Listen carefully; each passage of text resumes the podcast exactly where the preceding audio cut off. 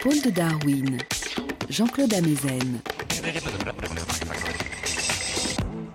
Bonjour à tous. Sur les épaules de Darwin, sur les épaules des géants. Se tenir sur les épaules des géants et voir plus loin, voir dans l'invisible, à travers l'espace et à travers le temps. Tenter de faire surgir, de percevoir, de ressentir les innombrables dimensions de l'étrange splendeur des mondes intérieurs qui émergent en nous et que nous habitons, des mondes d'avant les mots, au plus près de l'émotion, dont le langage nous aurait éloignés et auxquels nous ne cessons de revenir. Tenter de voir en nous, au plus profond de nous, durant nos périodes de sommeil et de rêve, durant cette lente dérive dans l'obscurité de la nuit, quand la conscience semble nous quitter et ressurgir brusquement par intermittence sous la forme énigmatique des hallucinations de nos rêves. Quand nous nous sentons si profondément exister, sans plus vraiment savoir pourtant qui nous sommes. Zhuangzi vivait en Chine, au IVe siècle avant notre ère, à l'époque des royaumes combattants. Il est l'un des fondateurs du taoïsme. Dans le livre de récits philosophiques qui rapporte ses pensées, il est écrit qu'un jour, un jour, Zhuangzi s'endormit. Il fit un rêve. Il rêva qu'il était un papillon qui voltait çà et là dans le jardin, heureux et faisant ce qui lui plaisait.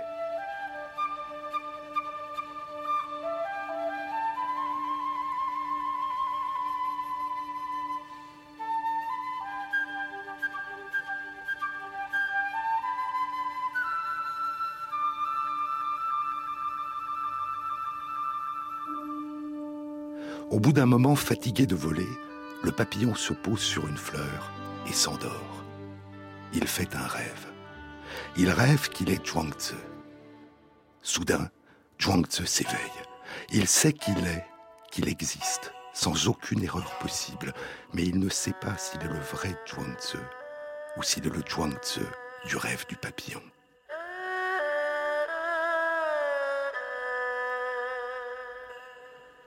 Qui est le rêveur dans le rêve demande Sirius Tvet dans La femme qui tremble? Est-ce le jeu qui marche et parle et court dans la nuit? Est-ce le même jeu que celui de la lumière du jour? Est-ce un autre jeu? Est-ce que cet être nocturne, en proie à des hallucinations, a quoi que ce soit à me dire? L'étrangeté des rêves. Cette étrangeté qui ne nous apparaîtra qu'au réveil, si nous nous souvenons que nous avons rêvé. Ne pas savoir pendant que nous rêvons que nous sommes en train de rêver.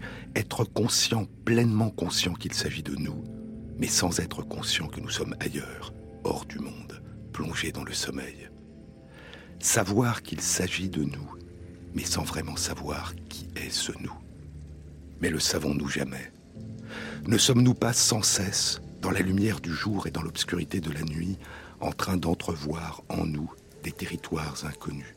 Des continents mystérieux. Et à mesure que nous en percevons la présence, ces étendues lointaines nous enrichissent et nous transforment. Elles deviennent une partie de ce que nous sommes, de ce que nous ne cessons de découvrir en nous, à la fois comme connaissance nouvelle et comme énigme. L'étrangeté des rêves. C'est quelque part en Afrique. Azaro, un enfant, est dans sa chambre. Il écoute parler son père. C'est le début d'Infinite Riches, richesse infinie, un merveilleux conte, un roman de l'écrivain Ben Okri. Un seul rêve peut changer l'avenir du monde, dit son père. Mais qui va rêver ce rêve et qui le rendra réel? Qui connaît la destination d'un rêve? Dans combien de mondes vivons-nous en même temps? Quand nous dormons, est-ce que nous nous réveillons dans un autre monde, dans un autre temps? Quand nous dormons dans cet autre monde, est-ce que nous nous réveillons ici, dans ce monde? Est-ce que ce que nous appelons l'histoire est le rêve convergent de millions de personnes, vivantes et mortes? Est-ce que nous sommes tout le temps endormis? Est-ce que nous nous éveillons quand nous mourons? Mon fils, je me sens comme si je venais de mourir et pourtant, jamais je ne me suis senti plus éveillé. Puis, d'une voix de somnambule, il s'écria soudain Je ne me suis jamais senti plus éveillé, mais je vois un léopard qui vient vers moi. Suis-je un léopard?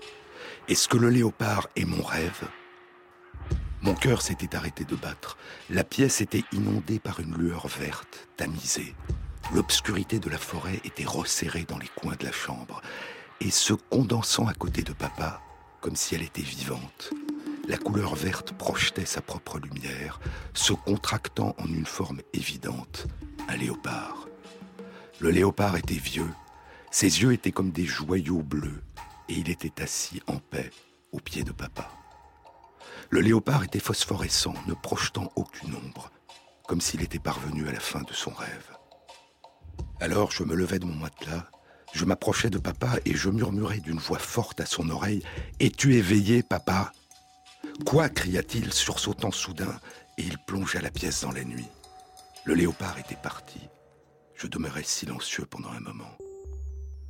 Alors, comme s'il s'était éveillé à l'intérieur même de son sommeil, papa me bouscula en murmurant et il sortit de la pièce. Pendant un moment, je fus confus. Puis je sortis, partant à sa recherche, courant à la porte d'entrée, papa n'était nulle part.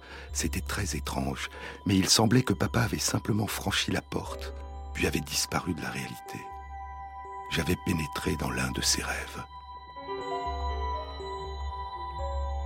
Je me suis étendu sur le lit. Puis je me suis levé et je suis sorti de moi-même et j'ai commencé à circuler. Je circulais à l'intérieur et à l'extérieur des rêves des habitants du village.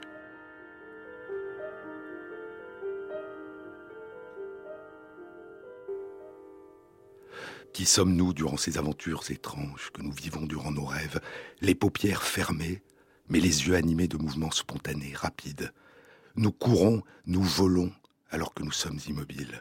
Nous voyons, alors que nos paupières sont closes. Nous entendons des voix dans le silence. Nous interagissons avec d'autres en leur absence. Dans ce petit théâtre de notre cerveau, écrivait Robert Louis Stevenson, l'auteur de L'île au trésor et de l'étrange cas du docteur Jekyll et Mr. Hyde. Dans ce petit théâtre de notre cerveau, que nous gardons brillamment illuminé tout au long de la nuit, pendant que les becs de gaz sont éteints et que les ténèbres et le sommeil règnent sans partage sur le reste de notre corps. Les aventures extraordinaires que nous vivons dans nos rêves, la richesse des images visuelles qui surgissent en nous, la puissance des émotions qui nous envahissent. Une émotion ressentie dans un rêve, dit Freud, une émotion ressentie dans un rêve n'est en rien inférieure en intensité à une émotion ressentie à l'état de veille. Et les rêves insistent avec plus d'énergie encore, par leur contenu émotionnel et affectif plus que par leur contenu en idées. Les rêves insistent sur leur droit à être inclus dans nos expériences mentales réelles. Puis Freud poursuit, citant un autre chercheur, Si je suis effrayé par des voleurs dans un rêve, les voleurs, c'est vrai, sont imaginaires, mais la peur, elle, est bien réelle la puissance des émotions qui nous envahissent et l'étrangeté rétrospective de la logique si particulière au rêve. À qui est cette maison demande Tony Morrison. C'est un poème en exergue de son dernier livre, un roman bouleversant, Home. À qui est cette maison? À qui est cette nuit qui empêche la lumière d'entrer à l'intérieur? Dis, à qui appartient cette maison? Ce n'est pas la mienne. J'ai rêvé d'une autre, plus douce, plus grande, avec une vue sur des lacs traversés par des bateaux peints, avec une vue sur des champs larges comme des bras ouverts pour m'accueillir. Cette maison est étrange, ses ombres mentent. Parle, dis-moi, pourquoi est-ce que sa serrure correspond à ma clé Cette étrange incertitude de vivre entre deux mondes, perdu entre deux mondes, à la frontière, non pas une frontière qui sépare, mais un lieu de passage, un pont entre deux îles, entre deux continents qui se fondent l'un dans l'autre, jusqu'à ne plus pouvoir être distingués avant que le réveil interrompe notre voyage. Combien de vies vivons-nous dans nos rêves? Et dans la lumière du jour, combien de vies vivons-nous à la lumière du jour? Parle maintenant avant qu'il ne soit trop tard, écrit Paul Auster dans son dernier livre, un très beau livre, Winter Journal, journal d'hiver. Parle maintenant avant qu'il ne soit trop tard, et puis espère pouvoir continuer à parler jusqu'à ce qu'il n'y ait plus rien à dire, car le temps commence à manquer après tout. Peut-être est-ce aussi bien que tu mettes de côté tes romans pour l'instant, et que tu tentes d'examiner ce que c'était sensation que de vivre à l'intérieur de ce corps depuis le premier jour où tu te souviens avoir été en vie, jusqu'à ce jour-ci. Un catalogue de données sensorielles, ce qu'on pourrait appeler une phénoménologie de la respiration. Winter Journal commence ainsi. Tu penses que cela ne va jamais t'arriver, que cela ne peut pas t'arriver, que tu es la seule personne au monde à qui aucune de ces choses n'arrivera jamais. Et puis, une par une, elles commencent toutes à t'arriver, de la même manière qu'elles arrivent à chacun d'entre nous. Combien de vies vivons-nous dans la lumière du jour? Tes pieds nus sur le sol froid, écrit Paul Auster, tes pieds nus sur le sol froid pendant que tu grimpes hors de ton lit et marches vers la fenêtre. Tu as six ans. Dehors, la neige tombe et les branches des arbres dans le jardin deviennent blanches. La proximité de ton petit corps au sol, le corps qui t'appartenait, qui était le tien quand tu avais trois ou quatre ans, la si courte distance entre tes pieds et ta tête, et comment les choses que tu ne remarques plus étaient alors une présence et une préoccupation constante pour toi. Le petit monde des fourmis, et les pièces de monnaie perdues, les brindilles tombées par terre, et les capsules dentelées de bouteilles, les pissenlits et les trèfles, mais surtout les fourmis. C'est d'elles que tu te souviens le mieux. Des armées de fourmis, voyageant à l'intérieur et en dehors de leurs collines poudreuses. Combien d'orteils tordus, de doigts écrasés, de coups sur la tête. Combien de faux pas, de glissades et de chutes. Combien de clignements d'yeux Combien d'heures passées une plume à la main à écrire. Combien de baisers donnés et reçus. Tenant tes petits-enfants dans tes bras, tenant ta femme dans tes bras, tes pieds nus sur le sol froid pendant que tu grimpes hors de ton lit et marches vers la fenêtre. Tu as six ans, dehors la neige tombe et les branches des arbres dans le jardin deviennent blanches. Tes pieds nus sur le sol froid alors que tu sors du lit et que tu marches vers la fenêtre. Tu as 64 ans. Dehors, l'air est gris, presque blanc, sans soleil visible. Tu te demandes combien de matins reste-t-il Une porte s'est fermée, une autre porte s'est ouverte. Tu es entré dans l'hiver de ta vie.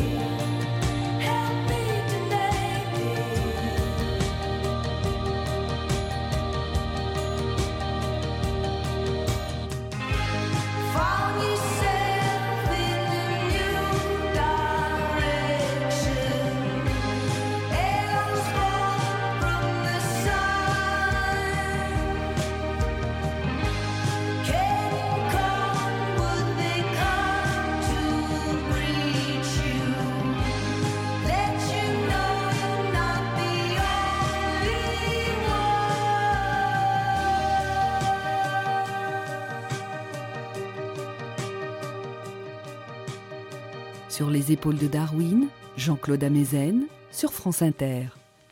Qui sommes-nous dans la lumière du jour? À quoi ressemblons-nous dans la lumière du jour? Tu ne peux pas te voir, dit Paul Auster. Tu ne peux pas te voir, Tu sais à quoi tu ressembles à cause des miroirs et des photographies. Mais dehors, dans le monde, pendant que tu te déplaces parmi tes compagnons, les autres êtres humains, qu'ils soient amis ou étrangers, ou qu'ils soient les plus intimement aimés, pendant que tu te déplaces, ton visage t'est invisible.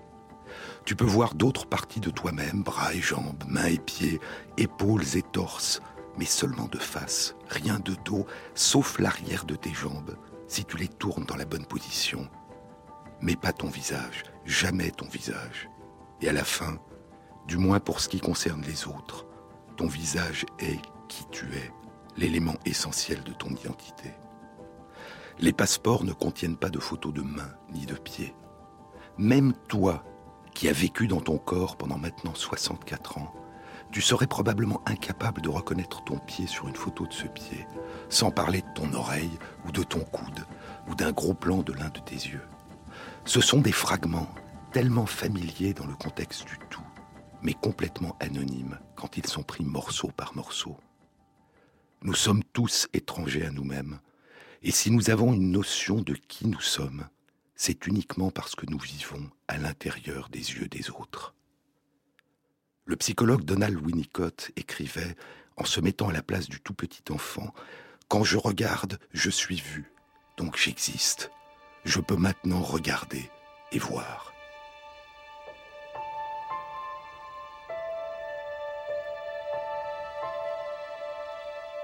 Habiter notre corps et vivre dans le regard de celles et de ceux qui nous entourent. Habiter notre corps qui dort, qui rêve, et vivre dans le regard de celles et de ceux qui sont absents.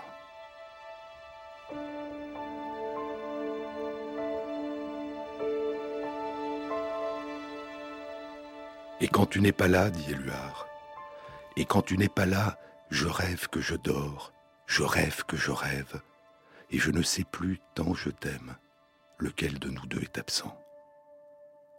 Qui est le rêveur dans le rêve demande Cyrus Tvet habiter notre corps qui dort, qui rêve, et vivre dans le regard des absents. Tu parles à ton père dans tes rêves, dit Austère, à son père, mort depuis plus de 30 ans. Tu parles à ton père dans tes rêves, depuis de nombreuses années maintenant il t'a rendu visite, dans une pièce sombre de l'autre côté de la conscience, s'asseyant à une table avec toi, pour de longues conversations tranquilles, avec calme et circonspection, te traitant toujours avec gentillesse et bonne volonté, écoutant toujours avec attention ce que tu lui dis.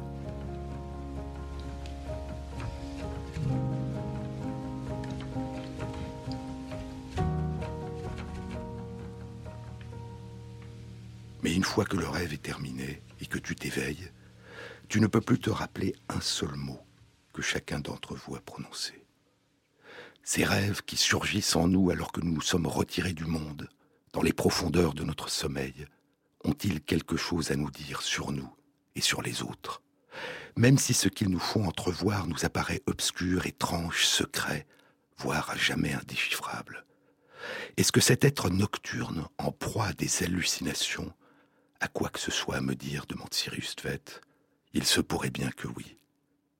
Mais quoi? Toutes les nuits, dit Pascal Quignard, toutes les nuits, trois ou quatre fois par nuit, un rythme aussi régulier qu'une marée montante nous adresse des images que nous ne comprenons pas. L'existence même des rêves, dit Michel Jouvet, l'un des grands chercheurs en neurosciences sur le sommeil et les rêves, l'existence même des rêves est la plus grande énigme que le cerveau du rêveur propose au cerveau éveillé. Comprendre ce qu'est la conscience onirique, la conscience pendant le rêve est l'une des dernières frontières des neurosciences. Et il ajoute, une frontière plus lointaine encore, sans doute, que la compréhension de la conscience éveillée.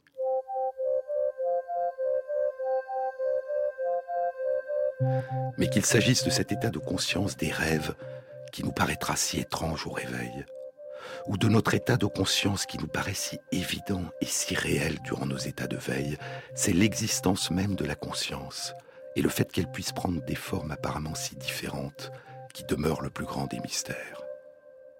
Le sommeil, disait Aristote, le sommeil semble être un stade intermédiaire entre être et non-être, comme un territoire entre vie et non-vie, une personne qui dort n'apparaît ni complètement non existante, ni complètement existante. Être ou ne pas être, se demandait Hamlet. Être ou ne pas être, dormir, rêver peut-être. Et pendant que nous plongeons dans cet état intermédiaire entre deux mondes, des images visuelles surgissent en nous et des émotions puissantes nous envahissent. Depuis l'aube de l'humanité, nos ancêtres ont dû s'interroger sur la signification de ces images et de ces émotions intenses et confuses.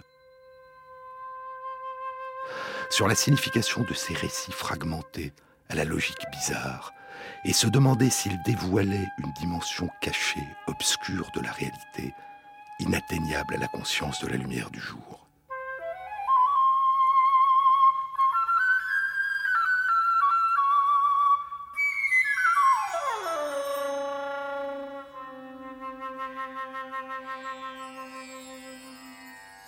Il y a 3000 ans, en Inde, dans la Mandukya, l'un des textes de spiritualité et de philosophie des Upanishads, inspiré du Veda, il est dit que la conscience connaît habituellement trois états qui se succèdent. Il y a Jagrata, l'état de veille, Sushupti, le sommeil profond, et Svapna, le rêve. Et pour les sages de l'Inde, ce sommeil profond, durant lequel il nous semble que nous nous sommes absentés à nous-mêmes et que notre conscience s'est éteinte, ce sommeil profond sans aucun rêve est pourtant l'un des états de notre conscience. Ne rien voir dans l'obscurité la plus complète, disent-ils, c'est encore voir, c'est voir que nous ne voyons rien. Et si nous savons quand nous nous éveillons de notre sommeil le plus profond, si nous savons que nous avons dormi, disent-ils, c'est que nous avons sous une forme ou une autre conscience de cet état de sommeil profond.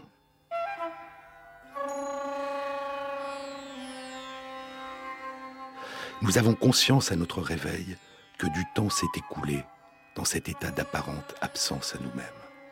Alors que ce n'est pas le cas, par exemple, après certaines pertes de connaissances, ou après ce que la médecine moderne appelle des absences, les yeux ouverts, perdus dans le vague, où nous sommes ailleurs et où nous ne réalisons pas, lorsque nous reprenons nos esprits, que du temps s'est écoulé.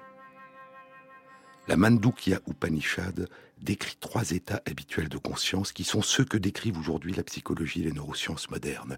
L'état de veille, le sommeil profond, sans rêve, et les rêves. Mais la Mandukya Upanishad nous parle de spiritualité. Et elle décrit aussi un quatrième état de conscience, Turiya, un état ultime qu'il s'agit d'atteindre, un état de conscience au-delà de l'état de veille, du sommeil profond et du rêve, un état de perfection spirituelle qui les transcende. Pour d'autres spiritualités, les rêves traduiraient une capacité de l'âme, de l'esprit, à voyager en dehors du corps. Dans ces cultures, écrit Michel Jouvet dans Le sommeil et le rêve, l'esprit immatériel, infatigable et invisible, peut rester éveillé pendant le sommeil. Il voyage où il veut, dans l'espace et le temps, et délivre au cerveau les images oniriques de son périple, pendant que le corps fatigué est écrasé par le sommeil. Chez les tribus Maasai du Kenya, poursuit Jouvet, il est interdit de réveiller brusquement un dormeur, de peur que son esprit qui vagabonde ne puisse réintégrer le corps.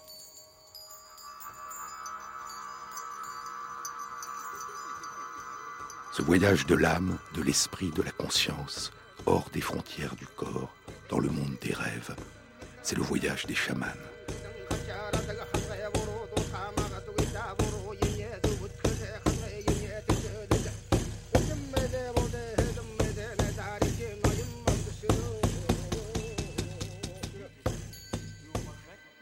Le mot de songe, dit Pascal Quignard, le mot de songe venait du latin somnium, le sommeil, et on ne sait pour quelle raison il dépérit.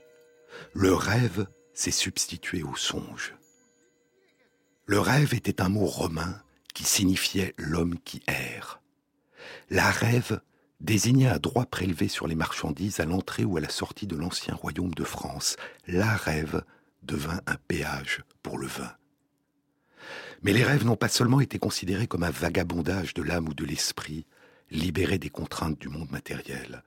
Les rêves ont aussi été considérés comme des messages adressés aux dormeurs par des puissances surnaturelles, divines ou maléfiques, des présages, des rêves prémonitoires, des nouvelles d'un temps encore à venir, des nouvelles du futur, dont le contenu obscur devait être déchiffré par des devins, des prêtres, des prophètes, des sages.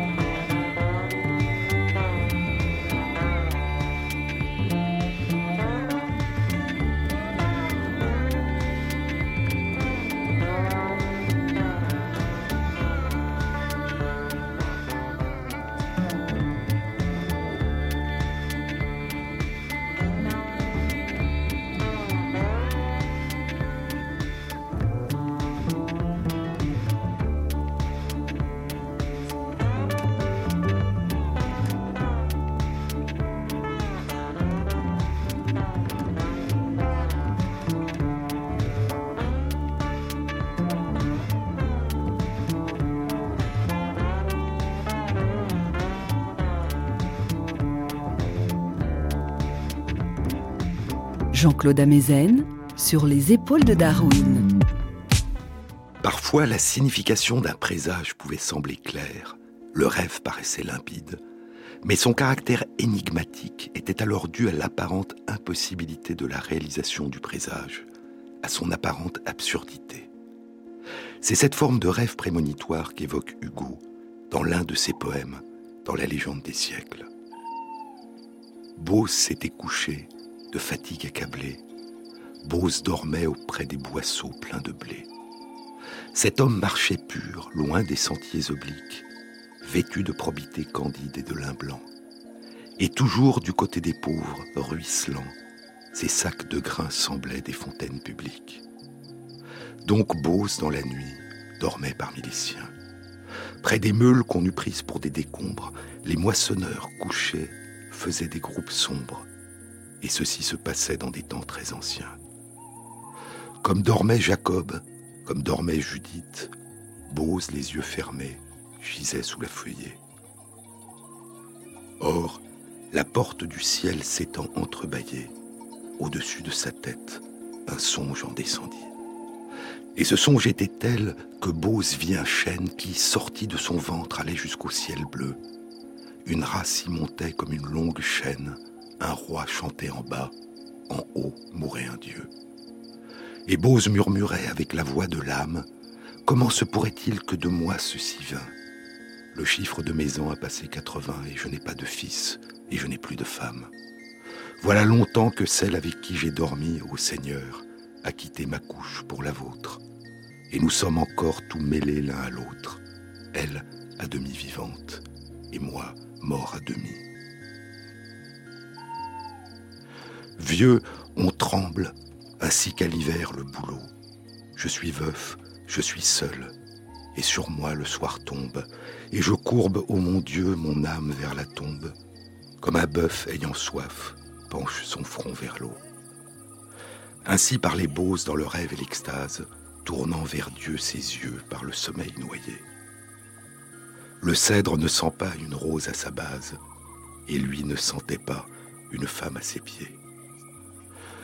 Bose ne savait point qu'une femme était là, et Ruth ne savait pas ce que Dieu voulait d'elle.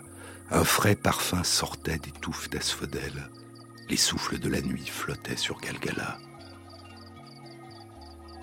Ruth songeait et Bose dormait. L'herbe était noire. Les grelots des troupeaux palpitaient vaguement. Une immense bonté tombait du firmament. C'était l'heure tranquille où les lions vont boire. Tout reposait dans Our et dans Jérimadé. Les astres émaillaient le ciel profond et sombre. Le croissant fin et clair, parmi ces fleurs de l'ombre, brillait à l'Occident. Et Ruth se demandait, immobile, ouvrant l'œil à moitié sous ses voiles, quel Dieu, quel moissonneur de l'éternel été avait, en s'en allant, négligemment jeté cette faucille d'or dans le champ des étoiles. Dans le livre de Ruth dont s'inspire Hugo, il n'est fait aucune mention d'un songe de Bose. Mais il y a dans l'Ancien et le Nouveau Testament d'autres rêves dont il est dit qu'ils révèlent l'avenir. Le songe de Jacob, le songe de Pharaon qui sera déchiffré par Joseph, le songe de Nabucodonosor, le songe de la fuite en Égypte. Les présages.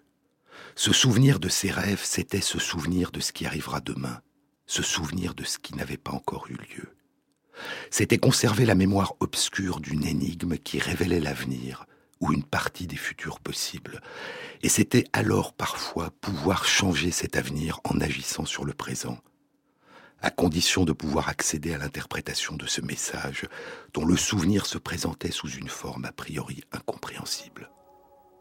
Dans la Grèce antique, la divination, la mantiquée, le déchiffrement de l'avenir, la réponse des dieux aux interrogations des mortels se faisait à partir des songes ou à partir des transes des oracles. Dans le temple de Delphes, dans le temple d'Apollon, le dieu du soleil et des arts, la Pythie révélait la conduite que prescrivait l'avenir. La Pythie, comme d'autres devins, était pour les habitants de la Grèce antique en état d'enthousiasmos, d'enthousiasme, ce qui signifie littéralement avoir le Dieu en soi. Mais la divination de la Pythie, comme les rêves, nécessitait une interprétation par des prêtres. L'avenir ne se donnait pas sous une forme logique, claire, directement compréhensible à la lumière du jour. L'avenir, même quand il pouvait être entrevu, ne pouvait être entrevu que sous la forme d'une énigme. Mais pour Aristote, il y a plus de 2300 ans, les rêves n'étaient pas, du moins dans la quasi-totalité des cas, de nature divine. Les rêves n'étaient pas des présages venus d'un autre monde, mais des produits du corps et de l'esprit du rêveur. Les rêves, dit Aristote, naissent en nous. C'est dans ces petits traités d'histoire naturelle. Le premier traité concerne les sensations, le second la mémoire, le troisième le sommeil et la veille, le quatrième les songes, et le cinquième la divination durant le sommeil, la divination à partir des songes. Un phénomène non moins étrange que le sommeil, dit Aristote, un phénomène non moins étrange que le sommeil, c'est le rêve. Et il se demande à quelle portion de l'âme s'adressent les apparences que nous procurent les songes Est-ce à l'entendement, la raison, ou à la sensibilité, les deux seules portions de notre âme qui nous font connaître les choses? Le rêve concerne l'imagination, conclut Aristote. L'imagination qui n'est elle-même qu'une modification de la sensibilité. L'imagination est la même chose que la sensibilité. Nous imaginons, nous voyons des images en rêve, dit-il, et voir est une sensation. Mais d'où naissent ces représentations de la réalité que nous ressentons?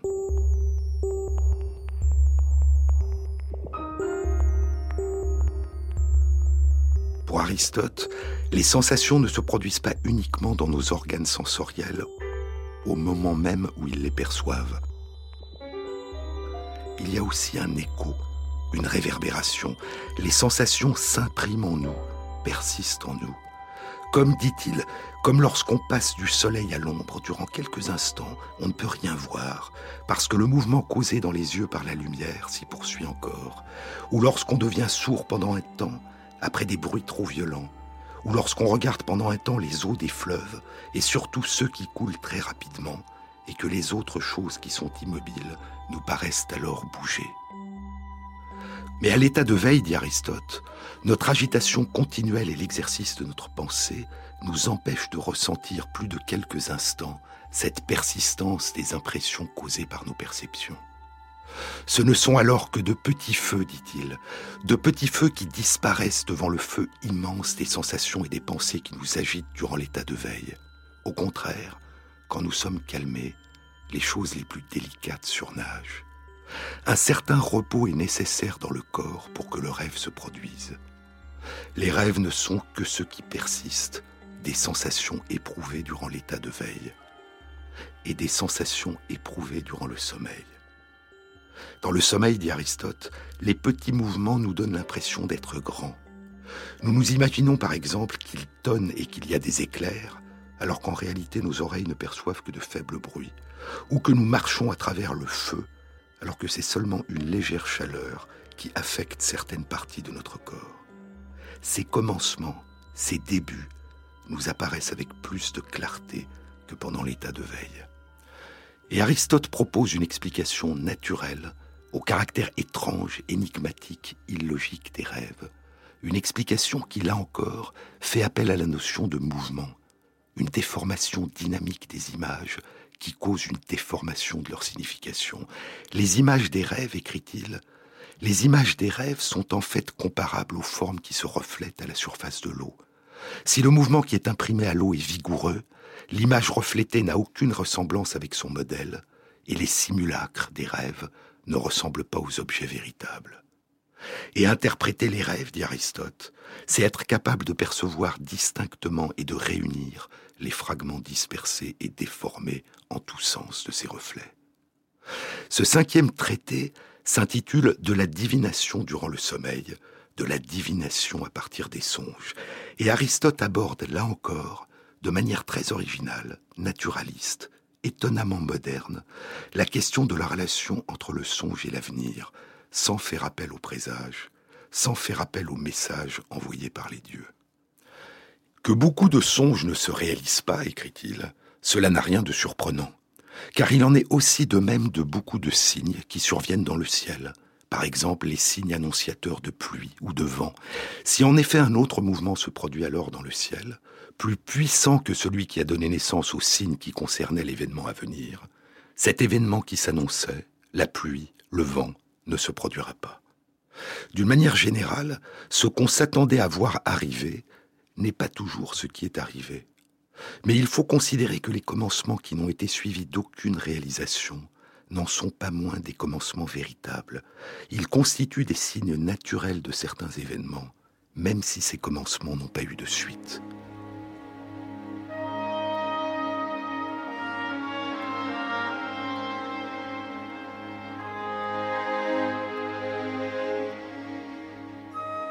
Pour Aristote, le rêve est une perception, une préfiguration en nous de ce qui pourrait avoir lieu, de ce qui aurait pu avoir lieu.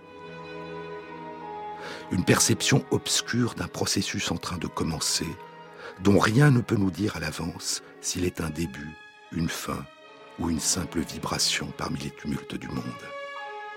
Et ce n'est pas d'un autre monde, dit Aristote, que vient le rêve. C'est le rêveur lui-même qui construit son rêve. C'est du rêveur que vient son rêve, et c'est du rêveur et au rêveur que parle son rêve. Plus tôt encore, probablement un peu avant la naissance d'Aristote, ou pendant qu'il est encore enfant, Platon avait lui aussi proposé une explication naturelle au caractère mystérieux des songes. Les rêves, dit-il, sont la manifestation des désirs que la raison réprime durant nos états de veille. C'est dans la République, au début du livre 9.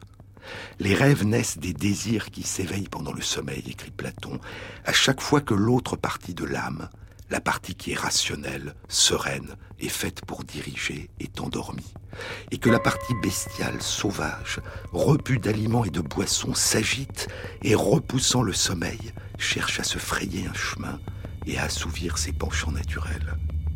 Tu sais que dans cet état, elle ose tout, elle a l'audace de tout entreprendre, comme si elle était déliée et libérée de toute pudeur et de toute sagesse rationnelle.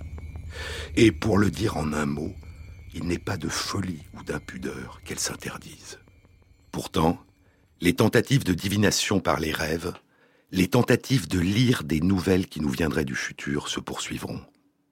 Et l'un des ouvrages les plus complets, Oneiro Critica, l'interprétation des rêves, sera publié au deuxième siècle de notre ère par Artémidore de Daldis, Artémidore d'Éphèse.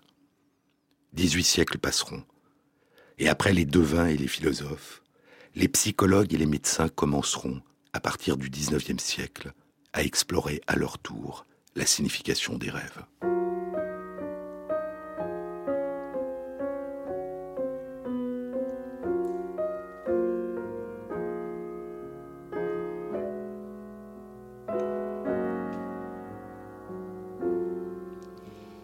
Agité comme un roseau dans la tourmente.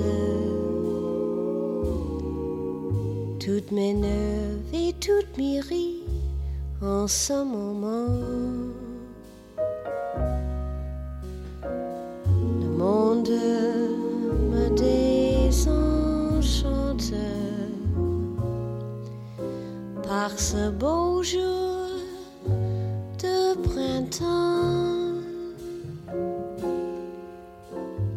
fatigué, désabusé et sans courage. Impatient, je ne sais plus ce qui me tend. Je sens arriver l'orage par ce beau jour de printemps.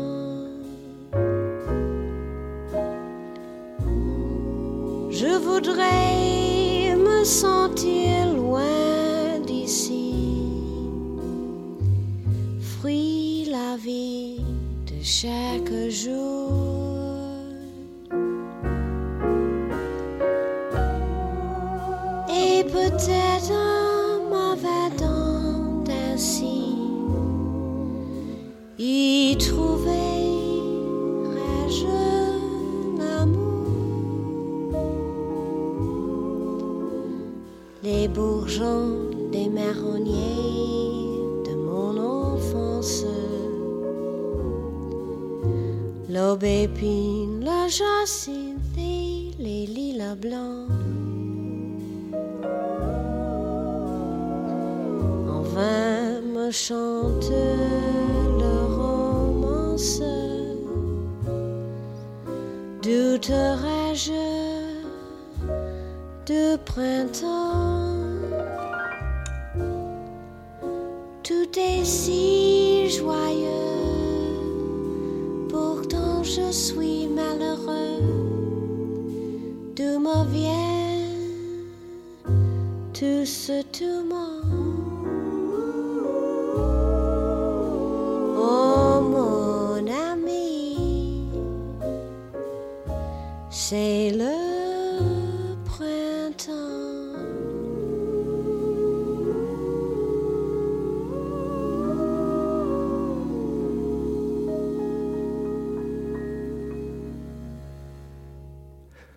Tournant du XXe siècle, à la fin de l'année 1899, Sigmund Freud publie à l'âge de 44 ans son premier et grand livre sur les rêves.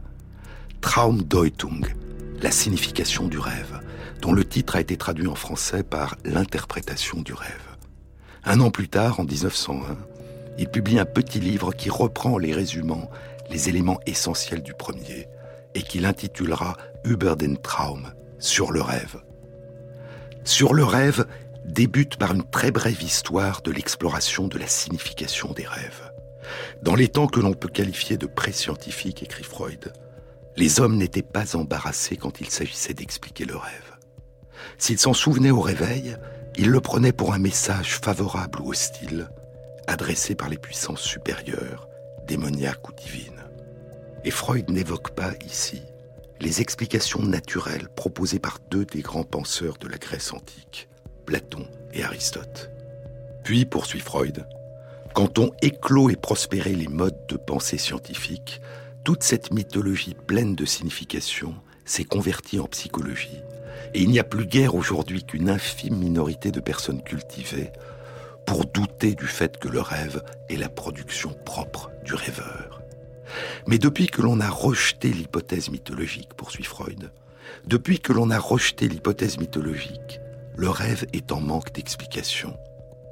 Les conditions de son surgissement par rapport à la vie psychique à l'état de veille, les nombreuses bizarreries de son contenu qui heurtent la pensée à l'état de veille, le caractère incongru de ses productions imaginaires et des émotions qui leur sont associées, enfin le caractère évanescent du rêve, la façon dont la pensée à l'état de veille le repousse sur le côté, comme quelque chose d'étranger à elle, et le mutile ou l'efface dans le souvenir. Tous ces problèmes et de nombreux autres appelle depuis bien des siècles des solutions qui jusqu'à présent n'ont pu être fournies de manière satisfaisante.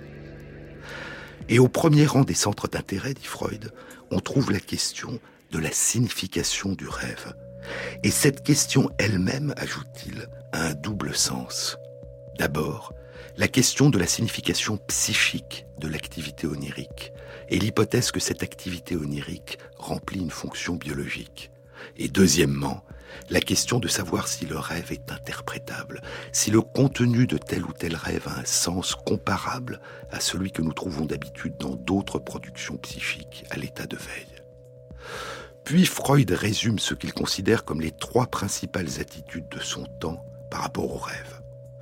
L'une d'entre elles, dit-il, qui a conservé en quelque sorte un écho tardif de l'antique surestimation du rêve, trouve son expression chez un certain nombre de philosophes, dans le rêve, l'âme ou l'esprit se libérerait des chaînes de la sensibilité et des lois de la nature. À cette conception, poursuit Freud, à cette conception s'oppose l'opinion de la majorité des auteurs médecins qui accordent à peine au rêve la valeur d'un phénomène psychique. Les déclencheurs du rêve, selon eux, sont exclusivement des stimulations sensorielles qui soit atteignent le rêveur depuis l'extérieur, soit surgissent par hasard dans ses organes internes. La chose rêvée ne peut pas plus se réclamer d'un sens et d'une signification que, par exemple, une suite de notes produites par les doigts promenées sur le clavier d'un piano par un homme qui ne connaît absolument rien à la musique. L'opinion populaire, quant à elle, ajoute Freud, semble persister à croire que le rêve a quand même un sens lié à la prédiction de l'avenir, et qu'on peut dégager ce sens par un procédé d'interprétation à partir du contenu souvent confus et énigmatique du rêve. Mais les hommes sérieux sourient de ces efforts. Träume sind Schäume, disent-ils. Les rêves sont de l'écume. Pourtant, dit Freud, pourtant je me suis rendu compte un jour, à ma grande surprise, que ce n'était pas la conception médicale du rêve, mais la conception profane, à moitié prisonnière encore de la superstition, qui s'approchait de la vérité. Et c'est là que débute véritablement son livre. C'est là que commence l'exposé par Freud de la solution qu'il propose à l'énigme de la signification des rêves. Les rêves, disait Platon, naissent des désirs qui s'éveillent pendant le sommeil, quand la partie de l'âme qui est raisonnable, douce et faite pour commander est endormie. Le rêve, écrit Freud, comme en écho à Platon, Le rêve est la représentation de la satisfaction en pensée d'un désir, mais ajoute-t-il, une représentation le plus souvent voilée, obscure au rêveur lui-même.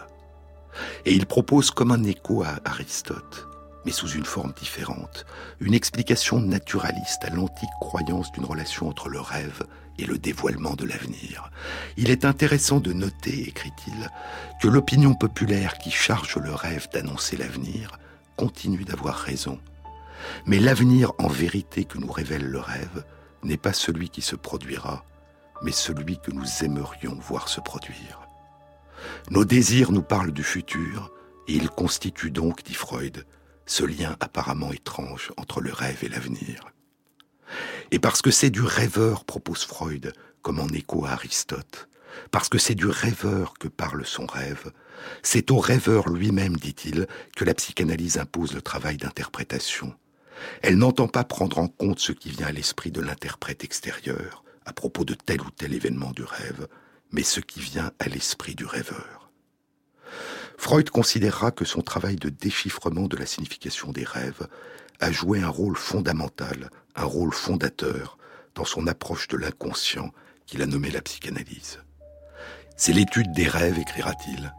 C'est l'étude des rêves plus qu'aucune autre approche qui vous convaincra de la valeur de la psychanalyse et vous formera à sa pratique. Il s'agit, dit-il, de tirer à la surface le contenu inconscient du rêve en détissant ce que le travail du rêve a tissé. Nous sommes de cette étoffe sur laquelle naissent les rêves, dit Shakespeare dans La Tempête. Nous sommes de cette étoffe sur laquelle naissent les rêves, et notre petite vie est entourée de sommeil. Et pour Freud, les rêves ne sont pas seulement des produits étranges du sommeil, ils sont aussi les protecteurs du sommeil les gardiens du sommeil. De manière étonnante, écrira-t-il, et contrairement aux notions selon lesquelles le sommeil est perturbé par les rêves, nous sommes bien obligés de reconnaître que le rêve est le gardien du sommeil.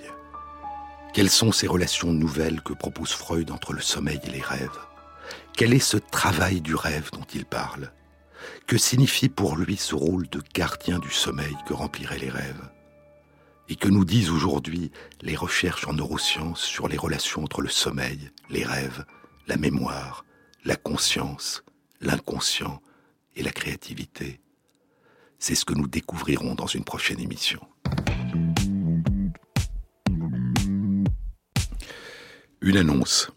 Mardi 18 septembre, de 19h à 21h, les rencontres transdisciplinaires du Centre d'études du vivant, les battements du temps, reprennent avec une conférence d'Étienne Klein, physicien, Le temps est-il un cas de conscience ou le temps dépend-il de la conscience? Vous trouverez toutes les indications concernant cet événement à la page de l'émission sur le site franceinter.fr. Cette émission a été réalisée par Christophe Imbert avec Céline Bonhomme à la prise de son et Thierry Dupin à la programmation musicale. Et merci à Christophe Magère qui intègre sur la page de l'émission les références aux ouvrages dont je vous ai parlé aujourd'hui. Bonne semaine à tous, à samedi prochain.